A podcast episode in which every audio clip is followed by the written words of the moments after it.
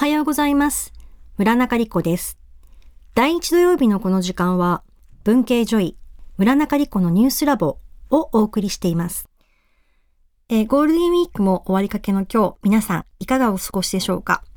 えー、5月、6月となりますと大変いい季節で、アウトドアのイベントやスポーツイベント、いろんなことがあるかと思いますけれども、今日は暑くないからといって油断はできない脱水についてお伝えしたいと思っています。例えばですね、ランニングなんかでもですね、暑くないからといって油断していますと、水を十分に取っていないために脱水が起きます。えー、汗というのは気化熱の形で体から熱を奪って体温が上昇しすぎるのを防いでいるんですけれども、多い時には1時間あたり1から1.5リットルもの汗をかいて体温を調節しています。で、えっ、ー、と、十分にですね、失われた水分を補わないでいますと、体内の水の、まあ、塩分濃度が濃くなりすぎるために、体温の調節機能や運動機能が落ちてきてしまいます。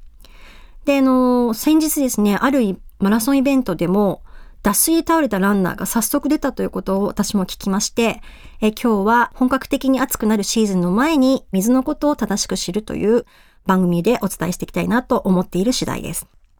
脱水の症状というのは軽いものであれば、例えばまあ喉が渇くというサインが出るだけで終わります。大体これはですね、体重の1%ぐらいの水分が失われるだけであれば、喉が渇いたなという程度の症状で済むんですけれども、これがどんどんひどくなっていきますと、例えば頭痛、めまい、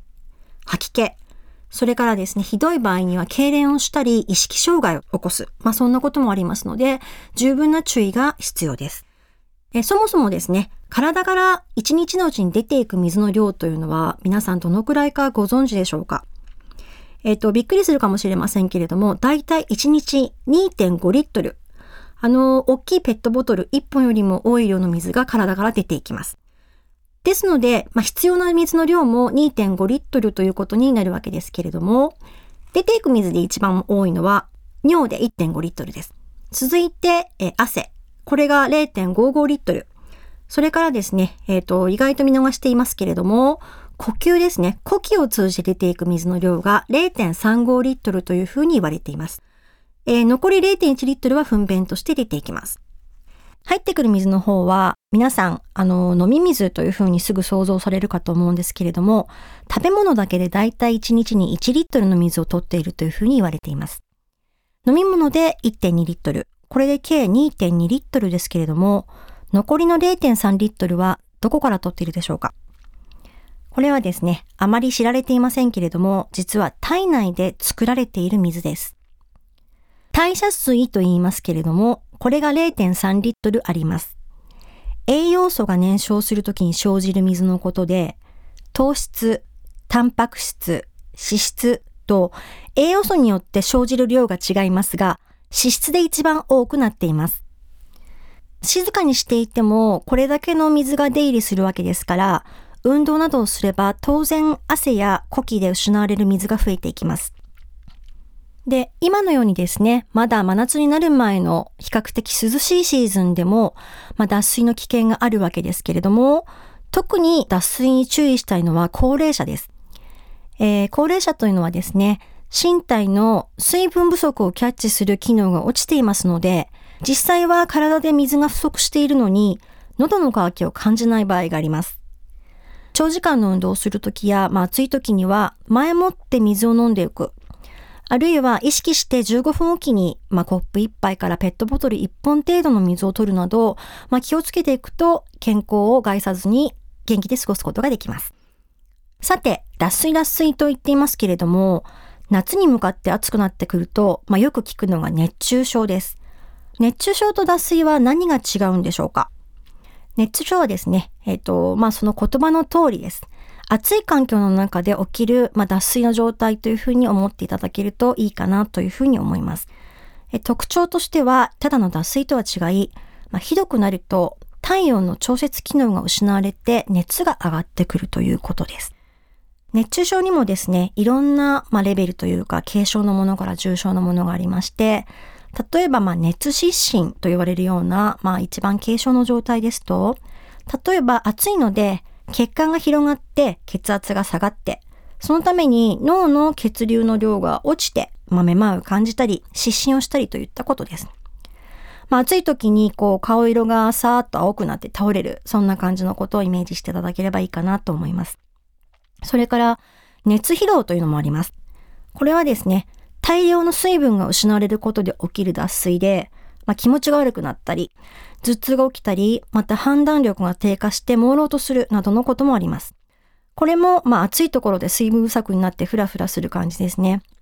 これらのような状態であれば、まあ、木陰に行って、あの、涼しいところで水分補給をすれば回復しますけれども、まあ、ちょっとですね、もう少し重症度が上がってくると、まあ、別の症状が起きてきます。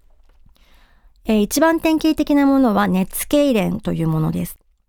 これはですね、あの、大量に汗をかいて、あの、塩分ではなく水だけを補給していると、血液の中のまあ、塩分の濃度が低下してしまって薄まってしまってですね、足とか腕とかお腹とかの筋肉に、まあ、痛みを伴った痙攣が起きることがあります。ああいうことというのは、まあ、熱痙攣と言われている状態で、えっと、水分と一緒に、まあ、塩分が出過ぎてしまった状態だというふうに言っていいかと思います。で、特に、まあ、熱痙攣の場合はですね、この塩分不足が原因になって筋肉の痙攣を起こしていますので、えっ、と、スポーツドリンクをまあ意識的に飲むのがいいかなというふうに思います。熱中症の中で最も深刻な状態というのは熱射病と呼ばれる状態です。え普通人間の体は気温がいくら上昇しても体温は一定に保つように体温の調節機能がついています。ところが暑さと脱水のためにこの調節機能が失われてしまうと体温がどんどん上がっていきます。まあこうなりますと例えば言動がおかしくなる。まあ、ろれつが回らないといった状態ですね。それからふらついたりといったことも見られますし、場合によっては意識を失うこともあります。まあ、この場合にですね、呼びかけても叩いても反応しないような場合、このような状態になってしまったら、迷わず救急車を呼んでください。まあ、救急車が到着する前にはですね、周りに水が出るような環境があれば、水をかけたり、あるいは氷でですね、冷やしたりするなど、とにかく熱を下げて待つということが必要です。熱射病はですね、あの、侮っているとただの脱水ではなくて、本当にあの、命に関わる状態になることもありますので、えー、ぜひ注意していただきたいなというふうに思います。えっと、今まではですね、暑い中での、あるいは外で運動している時などの脱水についてお話ししてきたんですけれども、もう一つ注意したいのは、室内の脱水です。えっと、オフィス環境のですね、まあ、空調の効いたような環境の中でも脱水が起きることがあるので要注意です。え例えば私の見たある患者さんなんですけれども、あの、前日にですね、かなりたくさんお酒を飲んでいて、寝不足の状態で会社に来ました。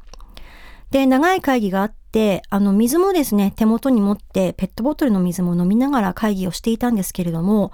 突然倒れて意識を失って、あのまあ、痙攣してた状態になったというふうな患者さんがいました。で、まあびっくりしてですね、あの救急車が呼ばれたようだったんですけれども、まあ幸いですね、異常はなかったんですけれども、このようにですね、あの倒れた時に、まあ、脳梗塞とか、まあ、大きな病気との区別もつきません。ですので、あの室内であっても脱水には注意。特にですね、寝不足とか疲労から来る脱水についてなかなか見逃しがちなので、この辺にも注意しながら過ごしていただきたいなというふうに思っています。水というのはですね、最近の健康ブームもあって、たくさん取った方がいいというふうに、あの、いろんなところで言われておりますけれども、水はじゃあ害がないからといって、取りすぎてもいいのかという問題が出てきます。最近では、1日に大きなペットボトル1本という数字で、あの、水分をたくさん取ることが推奨される傾向がありますけれども、特にですね、水を多く飲んでいる人は肌が綺麗であるとか、若々しいとか、まあ、ダイエットに効くとこいった話がたくさん出ていますけれども、水を飲みすぎることによる弊害も実はあります。水を飲みすぎますと、体内の水分の、まあ、塩分濃度が薄まって、頭痛や嘔吐、痙攣を伴うこともありますし、場合によってはショック状態になって死ぬこともあります。よくあの、いろんな本やなんかで出てくる有名なエピソードがあるんですけれども、2007年の1月にですね、アメリカのカリフォルニア州サクラメントでトイレに行かずにどれだけの水を飲めるかというラジオ番組が行われまして、そこに出演した女性がいっぺんに7.6リットルの水を飲んだ結果、翌日に死亡してしまったという事件がありました。まあ、薬にはなっても毒にはなることがないというふうに思われている水ですけれども、まあ、最初の方でお伝えした通りですね、運動などしていない場合であれば、通常は1日1.23リットルの水を飲めば十分です。あの、水の一気飲みをしてダイエットをしたりとか、あの、健康のためにと思って水を取りすぎることが、かえって体にとって危険なこともあります。十分に注意して適当な量の水を取るようにしましょう。さて、次にお話しするトピックですが、健康に良い水とは何かについてお話ししたいと思います。で、そもそもなんですが、ミネラルウォーターとは一体何なのでしょうか？えこれはですね、食品衛生法によりますと、水のみを原料とする清涼飲料水を言い、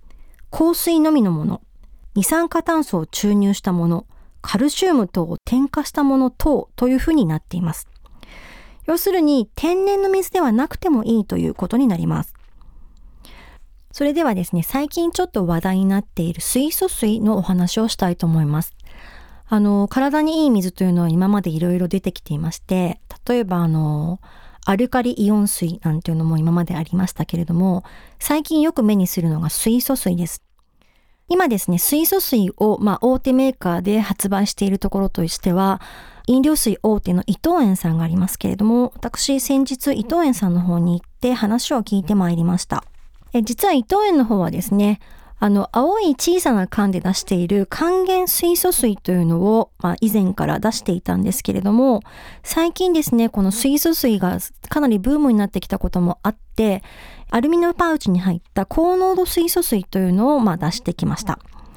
で、えっと、これはですね、主に通販を通じて、あの、売られていて、かなりあの、高齢者を中心に注文が出ているということなんですけれども、えっ、ー、と、伊藤園さんの方の水素水の特徴は、まあ、濃度が濃いということで言われているんですけれども、そもそも水素水というのは、えっ、ー、と、体にいいものなのでしょうか？水素水については最近いろんなものに対する健康の効果が分かっているというふうに言われることがあります。例えば、認知症、パーキンソン病、脳梗塞、糖尿病、アレルギー、二日酔い、何でも効くということになっています。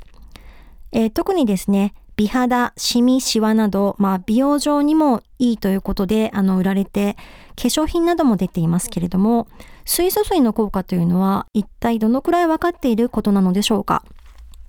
え水素水がいいという話はですね、実は日本初の話でして、えっと、日本のある研究者が、ネイチャーメディシンという、まあ、これは大変あの有名な医学雑誌なんですけれども、こちらに、え、論文を出したのがきっかけです。試験管で培養したラットの神経細胞に水素の濃度 1.2ppm というまあ高濃度の水素を注入したところ活性酸素を還元化して無毒化することを確認したという論文です。活性酸素というのですね、え老化や体のトラブルの原因となっているヒドロキシラジカルだけを選んで潰すのが特徴だということで注目されました。現在、え、ー、と、水素水と言われているものがどんなものかと言いますと、分子状の水素を水に溶かした、まあ、水溶液ということになります。分子状の水素というのは理科の実験などで発生させたりする水素ガスのことですけれども、まあ、この水素を、えーと水の中に溶かしているものということになります。え水素水につきましては、動物の実験での画期的な効果が見られたということではあるんですが、人についてはですね、いくつかのあの小規模のスタディであの効果が確認されているものの、科学的にまあ意味があると言われるようなエビデンスはまだ出ていないような状態だということです。で、伊藤園さんの方にもですね、消費者の方々から、まあ、水素水は体にいい、いいと聞くけれども、何に効くんですかといった問い合わせがかなり来ているようなんですけれども、えー、あくまでも水素水は清涼飲料水。水分補給のためのもので健康にいいということは言っていませんという回答でした。あとはいえですね、まあ、水素水のポテンシャル、いろいろあるのかもしれません。あの、現段階でははっきりした効果は分かっていませんけれども、購入される際にはそのことをよく分かった上で、あの、購入されるのがいいかなというふうに思います。今日お話ししてきました水素水については、月刊ウェッジ6月号に執筆の予定です。それからですね、今あの大変ちょっと話題になっている記事がありまして、福島出身の社会学者、貝沼博さんとの対談記事が、現在発売中の月刊ウェッジ5月号に掲載されています。タイトルは、放射能ワクチンへの不安、カルト化からママを救うには、偽科学が生み出す実害となっています。放射能もワクチンも、まあ、目に見えないものです。そのために、まあ、人はかなり不安になりやすいものの一つであるわけですけれども、まあ、科学に関する言説がですね、大変あの、誤った形で伝わりやすいものの一つです。えそういった中で実際にですね、ワクチンであるとか放射能による被害よりもワクチンや放射能に関する間違った考え方や情報によっていろんな害が起きている。そういった話を貝沼さんと一緒に社会学的な話をしています。対談の中で貝沼さんは放射能の話を中心に、私はワクチンの話を中心にしているんですけれども、ワクチンですね、いろんな誤解があります。